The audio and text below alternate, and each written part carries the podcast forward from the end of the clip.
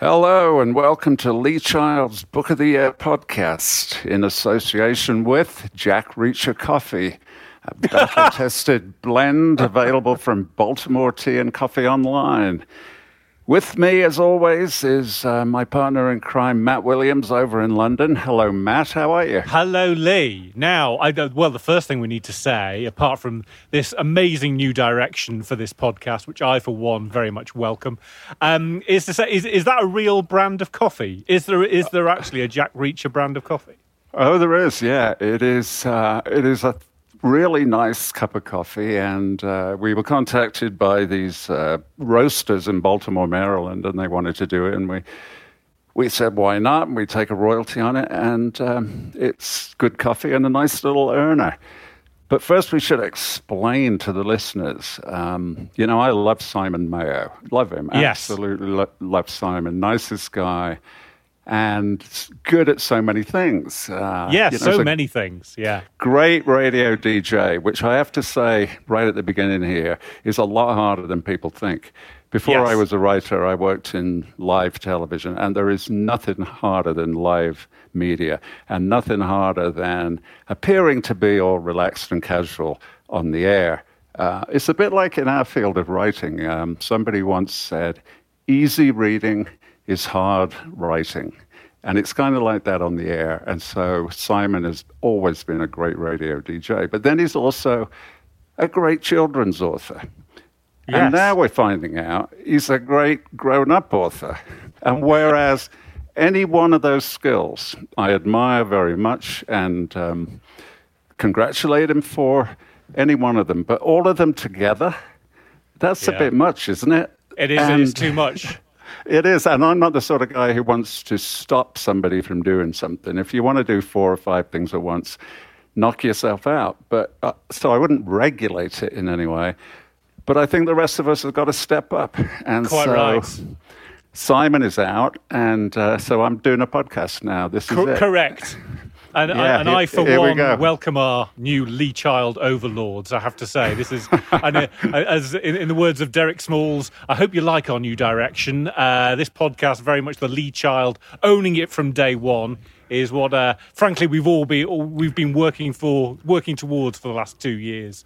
Is is for Lee to finally step into those shoes. And it's great for me. I'm just so sorry that we're not all together in that um, that lovely room that you have in London, where yeah, yeah, I've done it before. Absolutely. For the people that uh, are listening, it's normally done from this really cool place. Where is it? King's Cross, you know, some Correct. very yeah, yeah, cool, yeah. upcoming hip hipster area. It's like it's like me going to Brooklyn and uh, seeing all those people, uh, and it, it's it's a cafe as well. It's like this back room. It is. Cafe. It is. Yeah. I, I, mean, let's let's be clear. We'd much rather be in that room. I'm at the moment looking in where I'm in my loft, looking out over North London. What are you looking out over right now? What, what what's the view that if we were sat next to you right now, what would we see? I'm in uh, Wyoming, which is. Um, a huge state in the west of America, and look, I'm looking out my window right now, and I can see probably 40 or 50 miles to the horizon, and I can see one dirt road, and apart from that, no man made thing whatsoever. Wyoming is the most unbelievable place. It is physically larger than the United Kingdom. Wow, has, really? Yeah. Uh, wow. It's one of those big square states out in the West, you know, where in the East the states are all funny shapes because they kind of evolved naturally. Then came the expansion to the west, and some of the states they just drew big squares on the map. And Wyoming is one of them. Physically larger than the UK, with way less than one hundredth of the population. It's like imagining the, the population of Leicester thinly spread over the whole of the UK. So there is nobody here. It is the most lonely and isolated place that I, uh, that I can imagine. And I came here uh, just to experience it, really, because New York City is so densely populated, as you know. And this is the ultimate contrast. Um, so that's why I have this place. But it has been amazing for the lockdown, obviously, because it's always lockdown. You never see anybody. so there's been no change at all for you for the last no, months, literally then. not. It's the most bizarre feeling. I'm sitting here the same as normal, and something is happening out there in the world, and I, I can't see it, and I don't know what's going on. Excellent stuff. Well, I, I, think we should crack on, Lee. And who who have you chosen in this new podcast, the Lee Child Book of the Year podcast? Who have you chosen as your first guest? Well, obviously, I had a wide range of choices, and yeah. um, I went for somebody that I think we should uh, we should have on definitely, just as a kind of a way of underlining the the passing of the of, of the baton. Uh, yeah, so my yeah. my first guest is uh, uh, amongst other things, a fabulous author with a new book out this month. Please welcome Simon Mayo. Hello, Lee. Hello, Matt. This Hello. is the weirdest thing. This is the weirdest thing I've ever done in my life. Isn't it? Yeah. You, you, yeah, you think you're a guest on your own podcast, but uh, yeah, there's been a coup d'état. yeah, well, this is uh, this is some coup. I'm all, it's kind of a coup I'm in favour of so the first thing I need to ask you is, um, and, and we're all getting we're all getting the, the, the, sort of lockdown question, but specifically as a writer and a, an entertainer and a broadcaster, specifically as somebody who needs to be in contact with um, the mainstream and the ongoing stuff. How how has lockdown been for you? What have you learned? What have you done? Uh, has it been fun or what? Um, well, it's radio is is a very nimble. So the radio side, first of all, the radio thing has been very nimble because the technology has moved so fast that I've been. I'm sitting in my spare room uh, in the house, which I where I've been since March. So it's been a long, long time, and part part of me really likes it because radio is very intimate medium. The podcast is even more intimate because you choose the time that you listen to it. And radio is all about one to one communication. And it's about, you know, it starts off with a guy in his in his bedroom or a woman in her bedroom making tapes back in the day and just trying to create some kind of radio magic. And that's exactly where it's ended up. So in terms, I don't, and I never like having other people in the studio. With apologies to Matt and everyone else who I've always worked with, I always, I always quite enjoy just being in the being in the studio with with some music and just talking to the listener because it is that one to one medium. So the rate, so the radio thing is is fine. I miss seeing people uh, in the office, but now I'm going to look at them and think whether they're germy or not. You know, so I'm not quite yeah. sure I'm going to go in. um, as, and as uh, as far as the writing is concerned, I've found it quite. I think I've found it very difficult. I thought I'd find it easy or easier because I've got more time because I'm not doing any commuting and I don't go to the gym. You know, don't go out. I don't see people. But actually, I've found that I've actually found it quite difficult to get any kind of coherent uh, thought to, together. I mean, I'm 20,000 words into a new story, but it's not, it doesn't feel like very much. Right. I was interested what you said about uh, the one to one for the radio.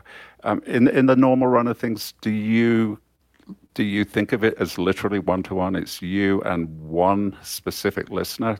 Is that an advantage in, in communicating? It, it's an it's an yeah, I mean yes and no is the answer. The the no bit is the fact that you have to be aware. One one of the things that annoys me the most listening to all kinds of radio uh, in this country is when they talk about they would say, "Oh, and we've got this email from someone in Glasgow, Scotland." Uh, and you're thinking, well, hang on a second, you'd never say Hastings, England. So can we just assume that we're kind of local radio for everybody? So yeah. Uh, so I try and uh, ha- I'm aware of the fact that we're live in Belfast and that we're live on the Scottish borders and we're live in Cardiff and in Southampton and in Cornwall and in London. So to that extent, you're aware that it's not one to one. But I think you should always use you, know, you singular and you should always go for the how are you approach. The friend on the radio is always my favorite kind of presenter. Um, so I I think that one I think there is a literal one to one whilst all always sort of it's a contradiction, but being aware of the fact that you're talking potentially to millions of people in the UK and and overseas as well. And what do you do about it uh, as a writer? Uh, because obviously our, our, aim is to have millions of readers, um, and you can't really contemplate that. You know, you can't even contemplate a few thousand readers.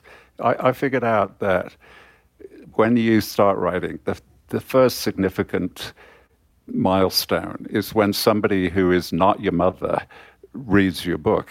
And then that's an audience of one. You've got your audience. Then you've got an audience of two, and then maybe 200, and then maybe 2,000. And if you get to 2,000, that's already a big number. If you wanted to take each of those readers out for dinner to say thank you, and if you did it every single night of your life, it would take you over five years to do that with. Um, with 2,000 readers. So once you get beyond that, it's a number too big to really contemplate. So it has to be one to one, don't you think? Yes, and and you can't you can't even begin to uh, write for all those people. So you you know if you if you're aware of everyone's different taste and everyone's uh, different habit and the fact that they'll be reading it in at different times and in different places, you you drive drive you absolutely crazy. So I think I'm just writing. I don't know. I think I'm writing a story for myself, Lee. I think I've always done. Yeah. Even, you know, I think the ch- you know the kids' books, the the itch books to start with. I think that. Uh, I mean, I think I wrote them for me. So I'm hoping that there are enough people who think of it in the same way. I would uh, I would give the same answer. Yeah, that you it's ultimately writing for yourself, and that's the only way to do it. Because if you were to write, even for somebody you know really well, you're always second guessing. Uh, what do they want? What should I put in? Uh, the only way of doing it is to say, "This is what I want to do," and then you just hope to do it really well, and cross your fingers that somebody else will like it um, seems to be working for you in two two whole separate genres. Well, yes. I mean that's very nice of you to say. So thank you. I don't I don't feel as though I'm approaching. Uh, yeah, I don't feel as though I'm writing with with a certain with the same kind of um, confidence uh, and style that you do, because um, I still think as though I'm. Uh, I mean, I've only been writing since I since I turned fifty, so I kind of feel as though I'm still a novice at this thing and and trying to trying to learn fast, but that's you know. Well, yeah, um, you have to because I think that actually writing is brilliant for that because not only can you do it when you turn 50, but in a way you should wait until you turn 50 or thereabouts because do you know enough before that? You know, is, is the gas tank full yet? Um, sure. I, have read lots, well, when I say lots, maybe six novels that were written by sort of 18 year olds or 20 year olds, you know, undergraduates at Oxford or something. And uh, they are always very proficient, but you get the feeling that they're sort of regurgitated parodies almost or pastiches of things that they've read, that they don't really have the experience yet. Well, yeah, I mean, I entirely agree. Obviously, that you know, uh, the, the, last thing you want is a new kid on the block, aged twenty, to come along and be brilliant at everything. No, I, I, I would hate I, that. Yeah, well, I would hate that, and I. But I think I only I, I wouldn't have been able to write a book at thirty or at forty. I think the only reason that I started writing was because I'd spent many many years at Five Live, and we'd interviewed two new authors every week for about eight years. And so I read and I read and I read and I read. And then when that stopped, I suddenly thought, oh, there's an idea. Why don't I do that? And I so I so I tried to write it, and I was just really writing it for my for my son who was ten, but is now right. Shouting in the bedroom next to me because he's put he's putting together a podcast of his own. So I don't really like the sound of that, to be perfectly honest. But um. I can hear my wife and daughter talking in the kitchen. Uh, our daughter's with us during. Uh, you know, this isolation, and she's doing the shopping for us because she thinks that we're elderly and vulnerable. How dare so she's she's going out and doing the shopping for you. She's not just ordering it for you. Yes, she goes out and uh, she, I mean, she does not put on a hazmat suit, but it is um, close to that, you know, because whatever you've got in, in Britain and London and so on, uh, it is chaos here. Uh, the East Coast is buckled down pretty good and is doing what they should do. But out west in, in the in the low population areas, in the Trump areas, if you want to put it like that, it is just nuts. So yeah, our daughter masks up, suits up, wears gloves, goes to get the shopping, and um, we're really grateful for that. It, you know, on one level, and on another level, I'm thinking, yeah, why not? There's an old expression in Yorkshire that I love why buy a dog and bark yourself? yeah, no, that makes sense. That's fair enough. Right, I, I think I, I think it's time we got down to the book itself. Knife Edge is the is the title, Simon. Now, normally at this point, I would describe the front cover, but the front the, the book that I've got is a proof. So it's obviously it's one that uh, was sent out to reviewers and isn't the the, the final one that you will see in. It's not uh, far off. It's it, they've changed the colours a little bit, but it's still that. Okay, well, why don't you, I'm assuming you've got the real cover in front of you. So why don't you describe what that the front cover that people will see in the bookshops that will be sort of flying off the shelves? And it's a great cover, and I know Lee's a big fan of it as well. Uh, so just describe that front cover for us.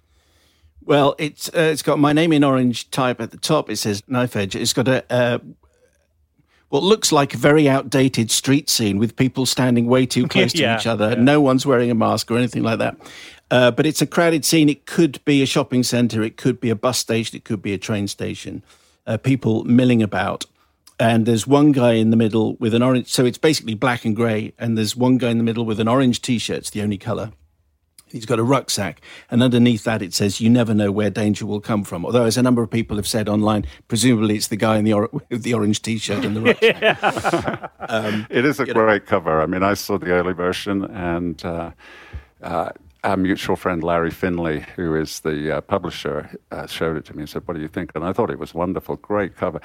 But the thing that sticks in my mind related to the cover is uh, the opening sequences. I mean, it's a devastating opening sequence, the first um, many pages. But they call to mind a visual image to me. And I'm, I'm not saying this was written for a screenplay or anything like that, because that's always a disaster. If, if you have one eye on your book being a movie or a TV series, then you're going to produce a bad book and a bad screenplay. So I'm not saying you did that, but it's so visual at the beginning. Um, you can just imagine Euston Station at rush hour, a head on telephoto shot of those tens of thousands of people surging towards you. Um, and it's so nostalgic now in a way. It makes you wonder uh, will we ever see that again? I mean, it, actually, it makes you feel what a strange thing it was that we behaved in that way.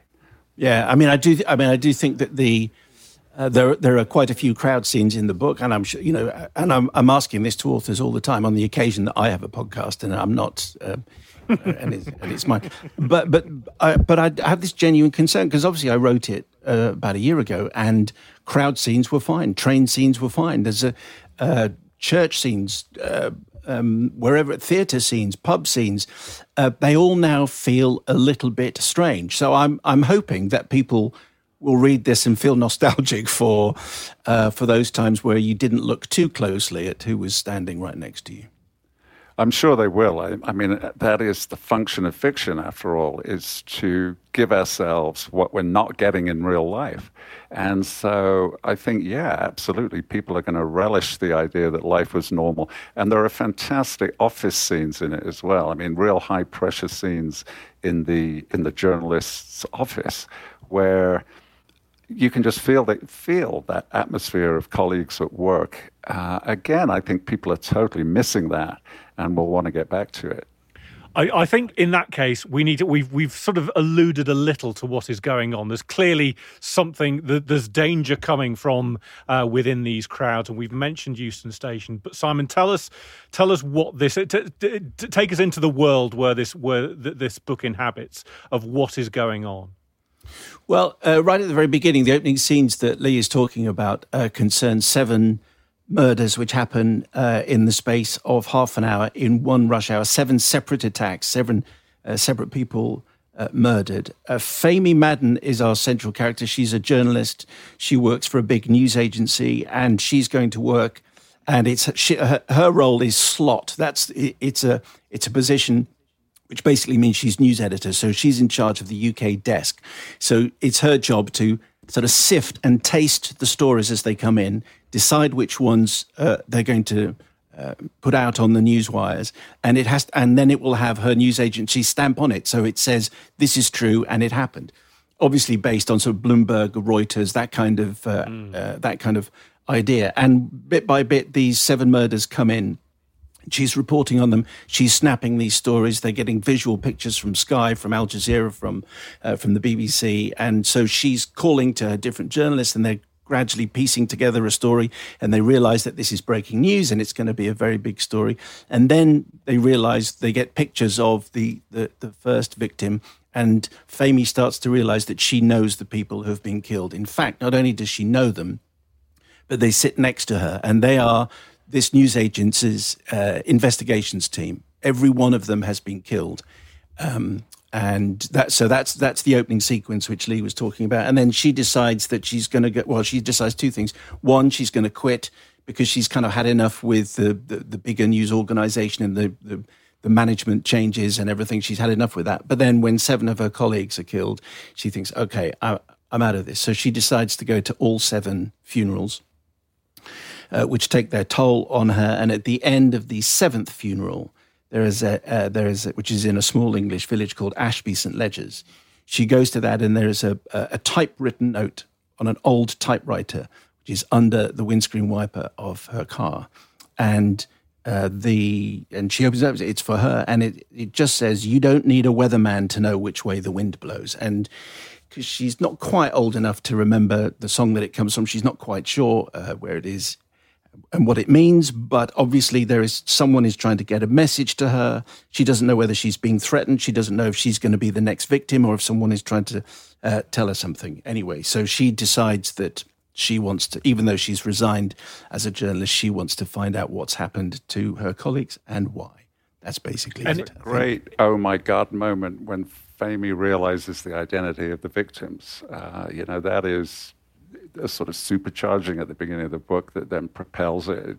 It's intensely personal, obviously, and uh, the chase is therefore invested with that much more emotional freight, and it works just really well. Um, how well do you know the world of journalists like that? Is that is this imagined or is it mm. part, well, the, part of contact?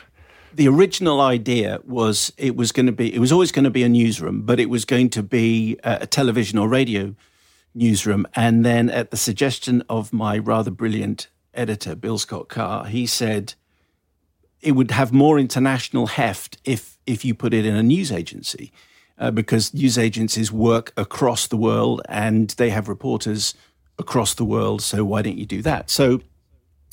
Uh, and of course, when editors say things like that, annoyingly, they're usually right. So, uh, so I. Uh, so I changed it to the news agency, and I got in touch with uh, someone at Reuters, and I went over to the Reuters building and watched uh, what happened there and how they put stories together there. And the the the news agency room that Famie works in is uh, is sort of based on on on that experience. So it it's it, I mean it's it's it's very different. Um, because they don't have the deadlines that a that a, a, radio newsroom would have or a TV newsroom would have with a bulletin that goes out either on the hour or on the half hour. So it so it felt very different, but it was but their job is the same, and that is to tell the story and to tell the truth and to get the truth out there, and that what they say matters. Uh, exactly. And it, I got the very strong impression that it, it they play a, a, a very important role in that they they stamp the story as approved or true, uh, and it gives it extra credibility. So that's an agency that is really important right now.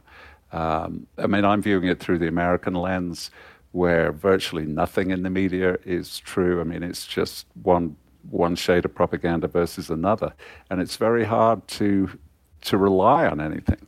And I think what you're saying is that these agencies have a kind of um, function of being an arbiter, saying, "Yeah, pay attention to this," or "No, don't pay attention to that." Yes, I mean, I, I do think I do think they re- they really matter. I mean, obviously, it's informed by the fact. So when I was at Five Live, which is uh, where I uh, and where Matt was, so it's where Matt was for uh, for for a long time. But when you work on a regular basis, I mean, my com- my program was more conversational, so we did books and uh, and we did uh, Parliament and we did Wimbledon. So whatever was happening, it was kind of news and arts. But when when you do the news and when you're speaking to brilliant journalists like um, Alan Little, John Sopel, John Simpson, Danny Shaw, Bridget Kendall, Andrew Marr, people like that, they you kind of think these words matter.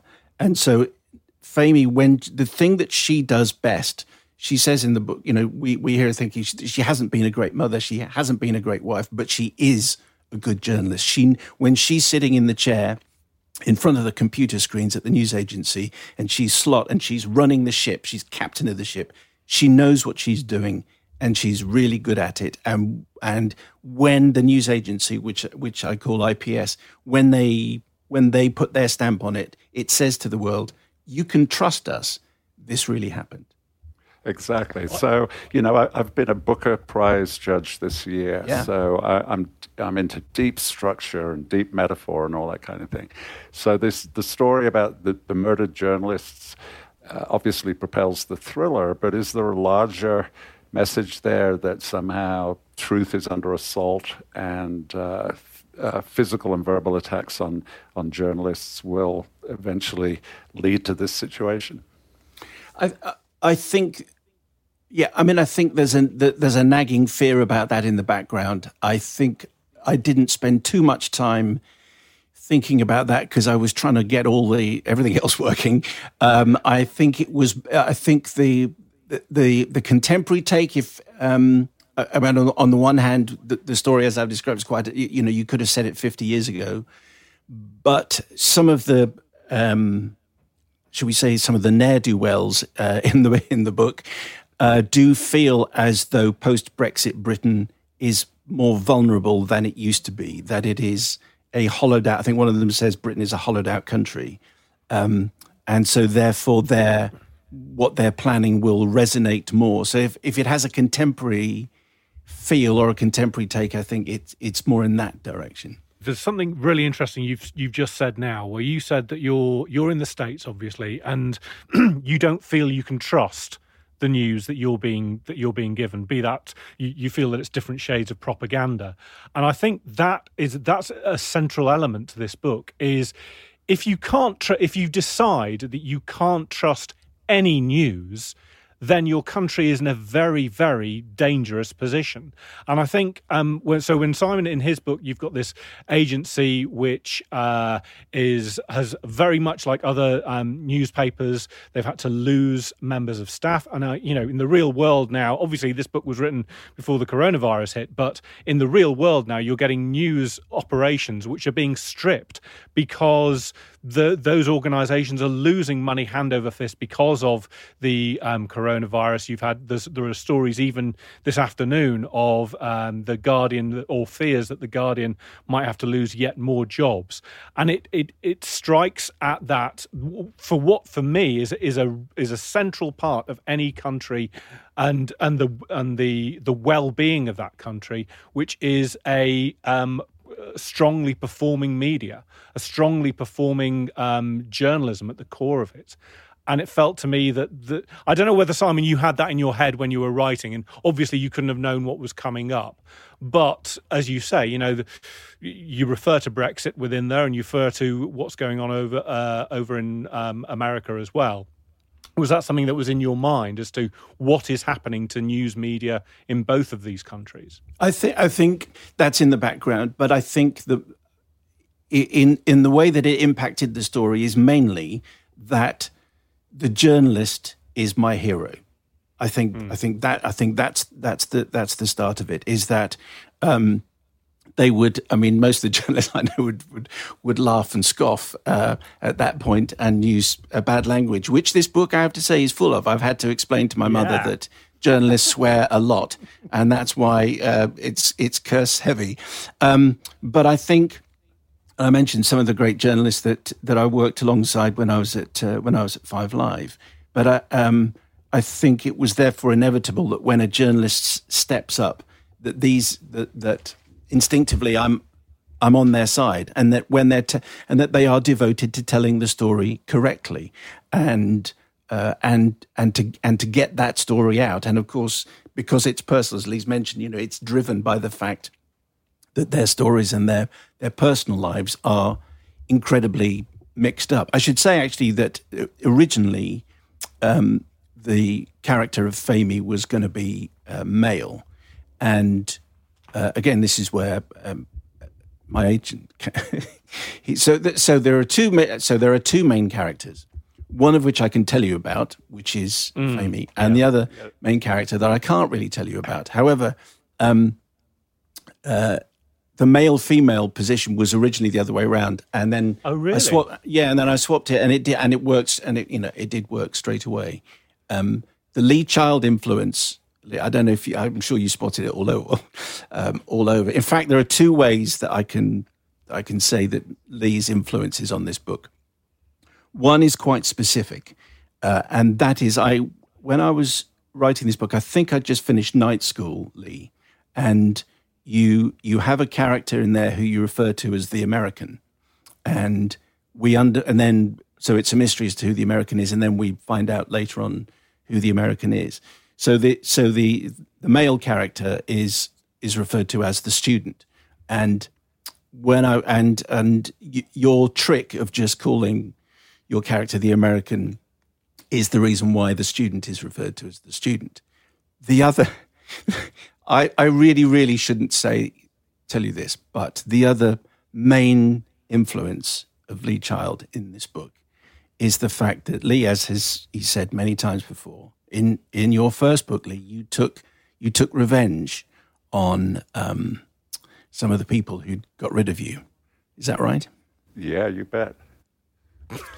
So, so, uh, oh so, boy. So, Go yeah. on.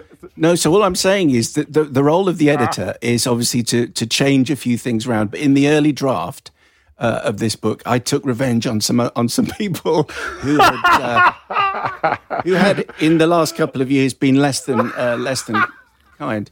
So when I was when I was doing those early chapters, it was actually far more fulfilling uh, than and the current version. So, so the version that we're looking at now is the right version, is the correct version, but in its earliest form was slightly more vindictive. The satisfaction in that is tremendous, and uh, and with me, I really pushed it. I, I, I made them exact physical replicas based on a theory that I had called the small dick defense. so I figured that nobody, nobody is going to start a lawsuit and get up in court and say, you know that lying, cheating, backstabbing weasel on page 100? That's me. Nobody's going to do that.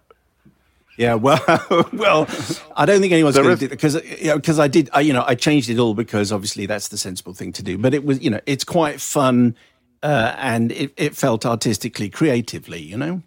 Definitely, and and there is there is actually a third connection to me in this book that I'll talk about in in a minute. But just to uh, just to recap, so we don't get too far ahead of ourselves, this is exactly the kind of book that is so great because it does stimulate all these these discussions that we've just had in the last ten minutes. You know, it makes you think, but let's just re-emphasize this is not some weighty tome that is um, dense and difficult to read. This is a rip-roaring, high-paced thriller that is uh, just enjoyable from and terrifying, actually. From and it gets worse. It gets more terrifying. Uh, you know, you start out with a whole bunch of murders, and then it gets worse. Uh, it, it is a ride. It it really is. But the, the third connection to me, it, and I would love to know why this is it ends up in Coventry Cathedral.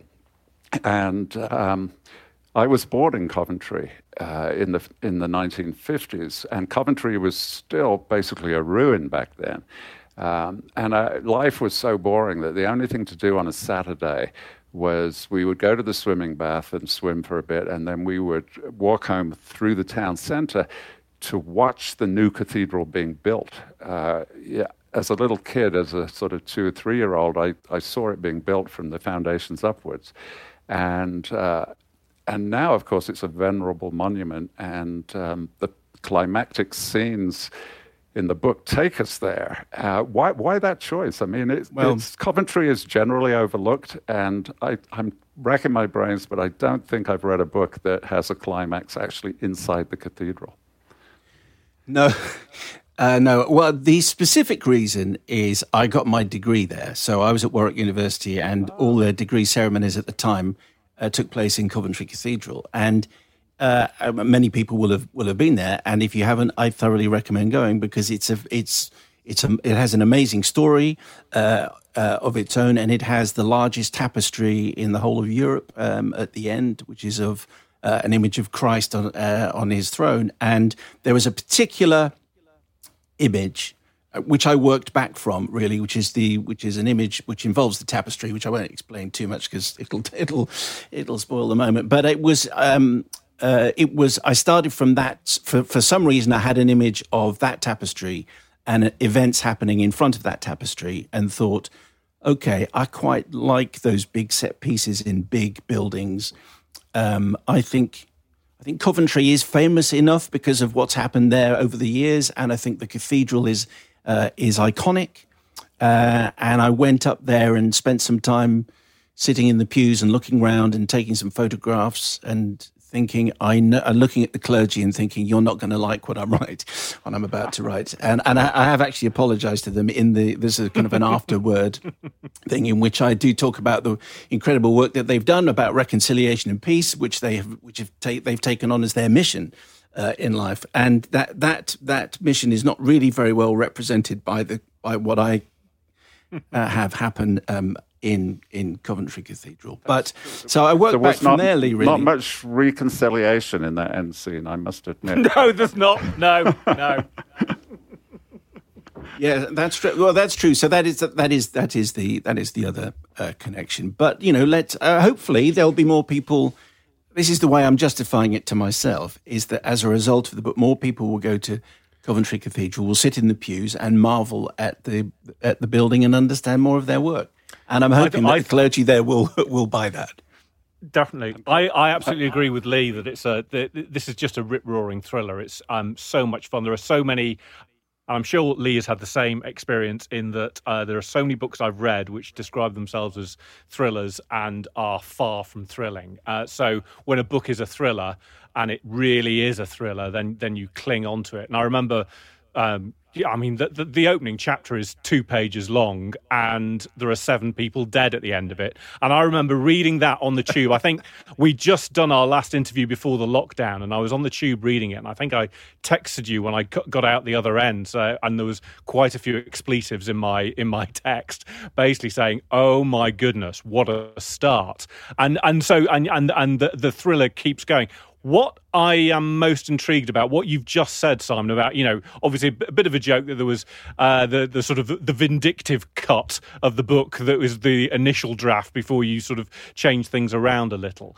I think I, have so I've uh, my, my son really loved your itch books. Uh, both of us read uh, Blame, and and I've told you before that Mad Blood was was my favourite book of 2018 when that came out.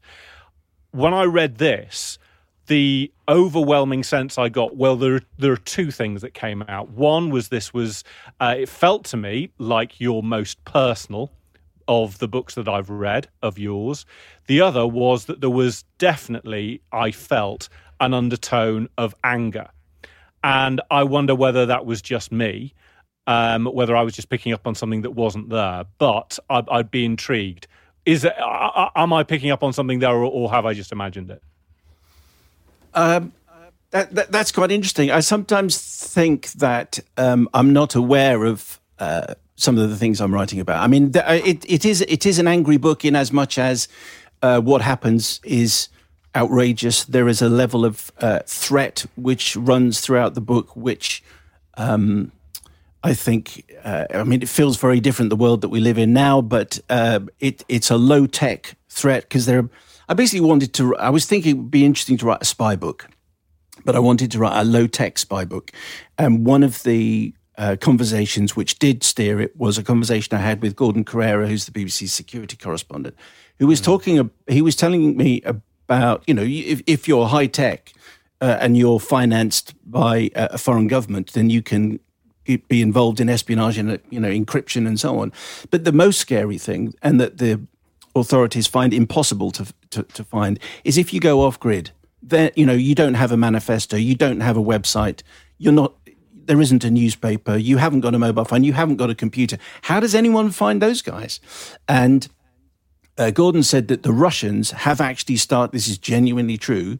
Have started using um, invisible ink. They have used invisible ink in wow. the last few years. I'm thinking, wow, that that's really invisible ink. So um, there's an invisible ink section in, uh, in in this book, which is kind of which came from the conversation that Gordon had. But I feel as I need to, when people go, no one is using invisible ink. They, you know, they actually, they, they, they genuinely are. I suppose it is.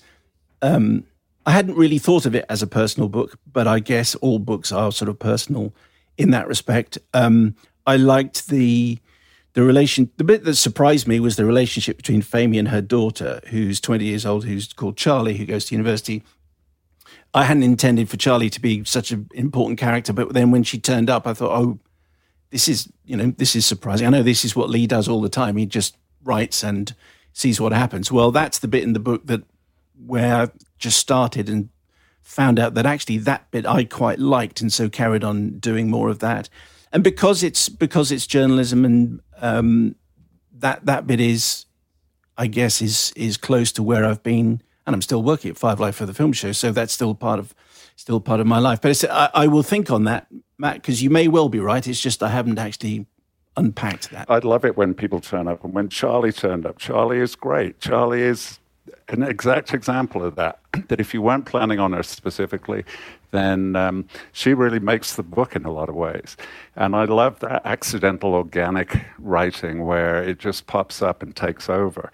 And and we have to also, I should say, um, you know, we said rip roaring, but what I really admire about this book is the modulation of the pace. There are quiet moments, there are uh, reflective moments. The variation of pace is what makes it so outstanding. I always think if you have relentless pace from page one to the end, in a way, that just beats you over the head. It, it's the same as having no pace at all.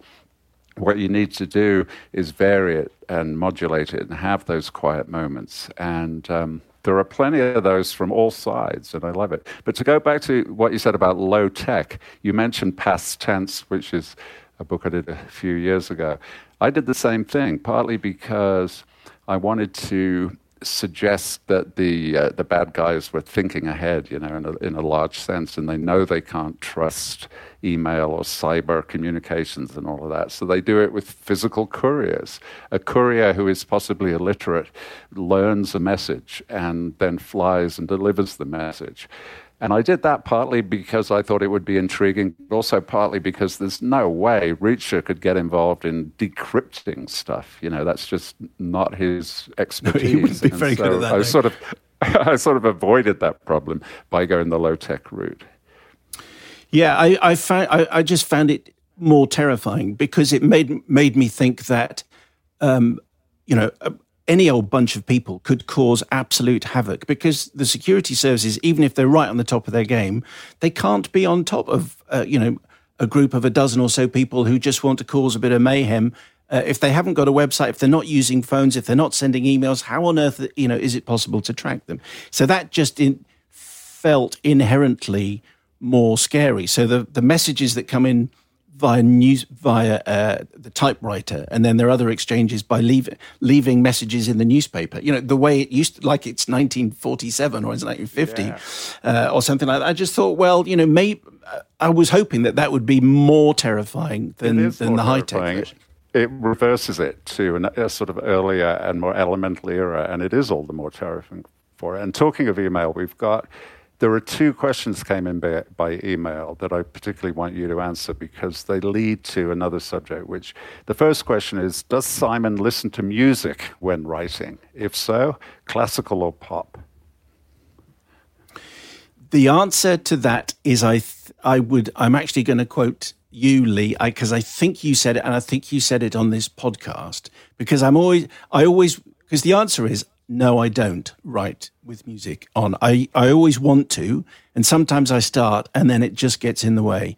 And I think the reason is, which you said on this podcast, which is there is a rhythm, even even instrumental music. And I interviewed Max Richter, who who comes up with the most fantastic wordless music.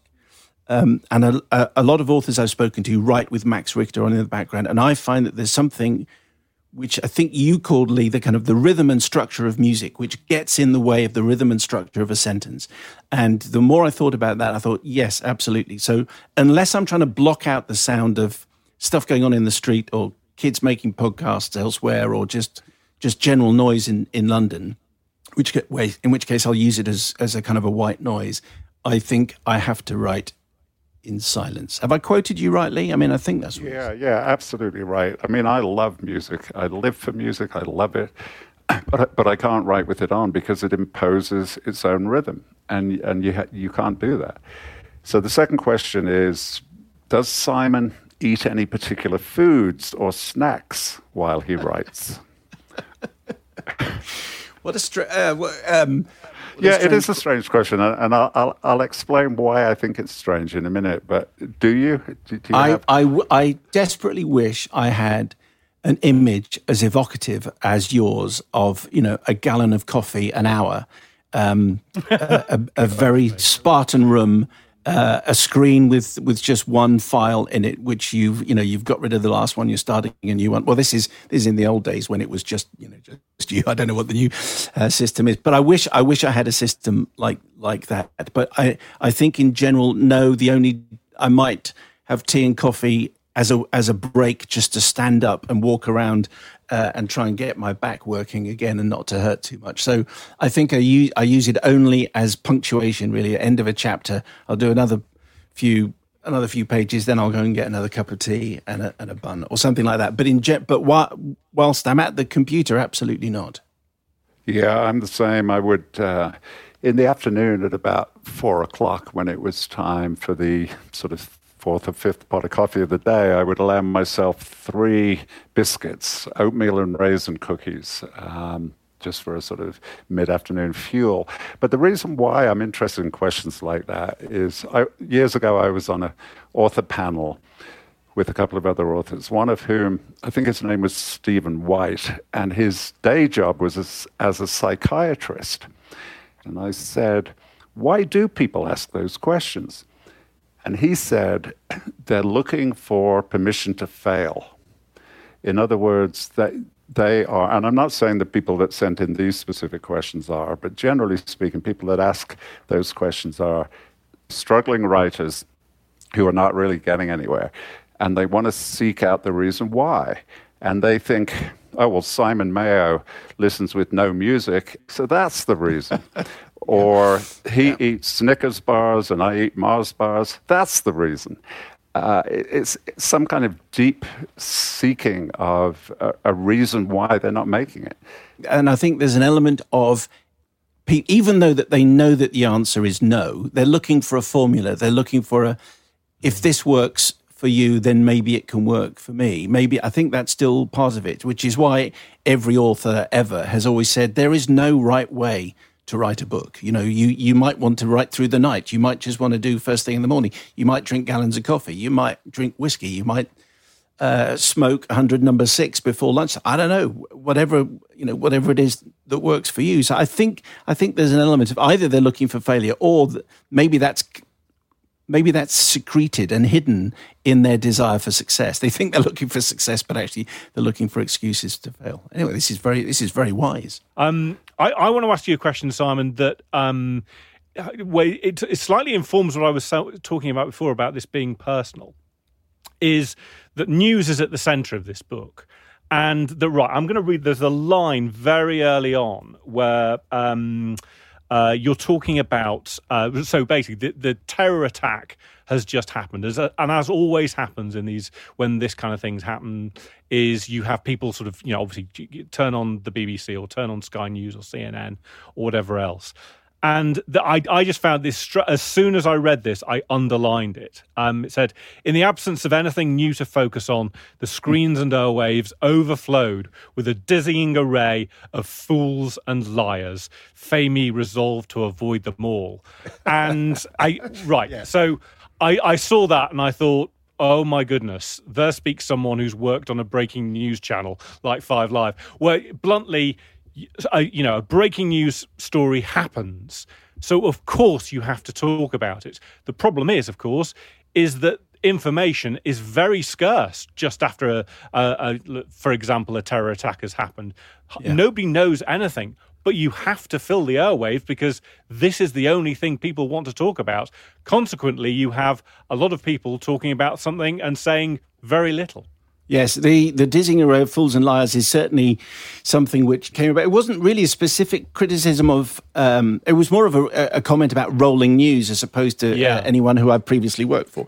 Um, I would say because you definitely get, because a, a story is so important, we haven't got a new angle. Let's get someone in who doesn't really know that much, but maybe they know about the fashion involved or something like that. And it's certainly part of, part of Famie's disconnect with, um, her employers and news in general when she sees it all into rolling news. When you've got something that's new to say, fine. If you haven't got anything new to say, do something else.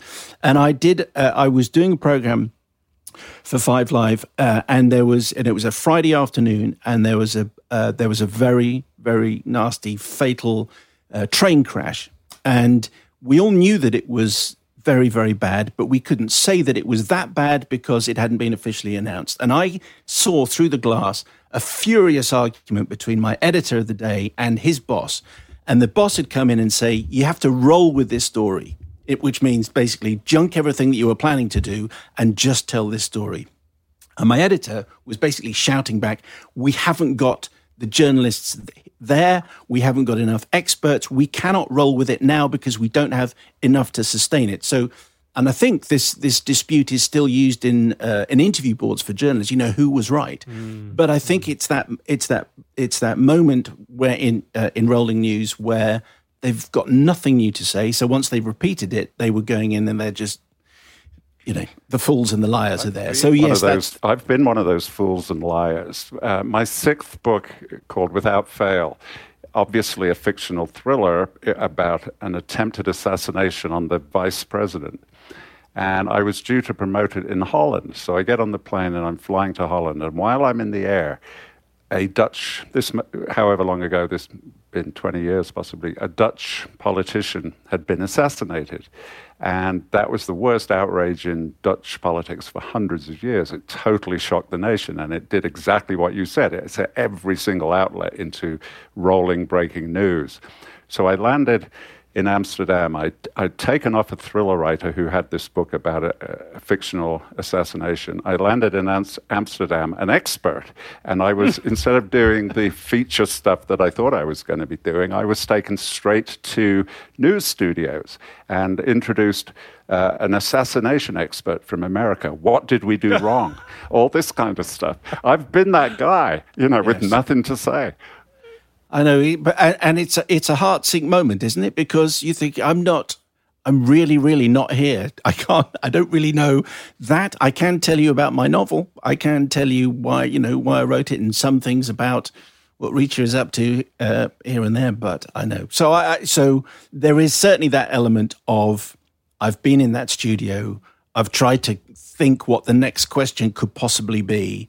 Um, aware that the next question could be your last because if you ask something that is incorrect or if you if your tone is wrong then people will not like it. And this is before social media was this hue and cry that it is at the moment. But so yeah absolutely yeah absolutely. I do think you know the people that, that run rolling news they're great people but just sometimes when they're when they're rolling you know thinking okay it's time to stop yeah, and that stuff disappears as well. I mean, I remember after 9 11 and all of this kind of thing in exactly the same context.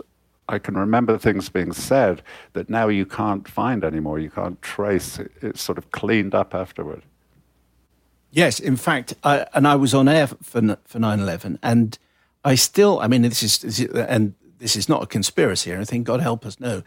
But there were reports of car bombs going off in Washington, and I and I have never found what the source of that story was. But we, I was reading out any piece of paper that was handed to me, and everything, obviously the towers and the and the Pentagon, all of that stuff we were explaining and describing, and part of my uh, huge admiration for journalists comes from uh, moments like that when they're when they're reporting, you know, at great danger and threat to themselves. But then occasionally there's what what happened? Who said that there were car bombs going off in Washington? Where did that come from? I've just had an idea. Maybe I'll write that. I'll do that as the next book. yeah, and well, I think that feeds into into your book being this love letter to journalists because in those in those massive events you uh, this might well be known by the public but my instinct is sometimes it's not is that and both of us have worked in in newsrooms um you are often getting those kind of reports coming in, which, particularly on, on a day like 9 11, where things were happening that we had not imagined before, that if you suddenly get a piece of paper in front of you that says, and now there are car bombs going off in Washington, the part of your brain is going well that figures because nothing else has made sense so far today. So i'm I, you know so so this this is probably part of what of what is happening right now. And therefore the, the role of the journalist and the role of, of Famie and, and her colleagues to be able to filter out what is what doesn't make sense and and make sure that the the stories that their agency and that they are going to stand by are are the ones that that, that, that they can stand up. How yeah. difficult that is, and I, I, I, my my instinct is having you know, social media has been great in many ways, but the one. The, there are several concerns that people will have about social media. The one that I have is the ease with which you see the um, the, the trend of lazy journalist, which you have no idea how much work goes into putting together a well a, a, well put together article, be that in news or be that in sports or whatever else. Yeah, well, and, I yeah. I th- I think that um, I, when I because when I went to Five Live, I was the outsider. I was I was the you know the fly by night DJ who'd just come in from Radio One. What did he know about anything? So I felt I was very much the outsider. So so when I'm uh, when I'm writing about journalism and journalists, I, I still think of myself as as the outsider. And Famie, I, I, what I'm hoping is that journalists look at Famie and they think, yes, hopefully there's some of me in that. I mean, it's sort of loosely based on a, a woman who was attached to to my program called Nita Mann, who mm. uh, is no longer with us, sadly. But she uh, she was spiky and arch and waspish and funny and super bright and very difficult to get on with. Um, and so I, I, followed her around a bit on uh, on some uh, OB. So she would be, I mean, she she unfortunately has passed, but she would be really surprised the fact that she had any Im- impact on me at all. But anyway, I was I was looking when I was constructing Famie and trying to think how is she going to work? How is she going to operate? What is her instinct? How is she going to tell this story? Um, it was it was Nita Mann who I um, who I went back and, and thought about. So, so it's a very loose it's a very loose inspiration, but it's sort of pegged to the work of a of a proper journalist. Well, this is uh, my podcast now. And so, yes. unfortunately, I'm looking at the clock. I have 17 seconds left. So, That's it. I just want to emphasize that uh, what the, Knife Edge. This is a great, great thriller. Uh, it's a love letter to journalism, news, truth, as we've said, and Coventry Cathedral. It is out uh, on August the 20th. Anybody who reads it is going to have a thrill ride and a little bit of nostalgia for how the world used to be just a few short months ago. Um, so that is my recommendation for this week. I've read 162 Booker Prize books this year, and uh, so I'm recommending Knife Edge by Simon Mayo. May not win the Booker, but it will give you a damn good time for the couple of days it takes you to read it. Blimey. that was the most. That was an astonishing hour for Lee. I can only, um, I can only thank you really for giving us so oh, it's a real pleasure. For, uh, you know, I was saying to Matt how sorry I am that we're not actually face to face, and uh, let's hope we are next time around. This is my passing thought. When I, um, my parting thought, even I, I, just went up to the post office, and there were some idiots mucking around uh, outside, and I was kind of waiting outside, thinking because I'm still a little bit nervous about going into these into mm. some shops, and I had I had a mask on, and because I knew that we were going to do this conversation, I was the first thought that came into my head was Reacher would wear a mask. Yeah, he totally would. Of course he would. Um, it's just plain common sense, and it, it is driving me crazy over here. Well, Lee, um, uh, I, I, certainly hope that uh, that we can that we can meet again, and uh, hopefully in the really swanky studio, and we'll we'll get a pint of coffee for you, maybe, and, and for your brother as well. That's two pints of coffee. Yeah, and, um, and and thank you so much for for playing for playing Paul with this. It, it it means an awful lot. And to have your quote on the front. I mean, my God, that's uh, uh, that that kind of the, you know I didn't mention the quote that was that was on the cover, uh, given that you're doing the podcast, but um, but it means it means an awful lot. Thank you so much.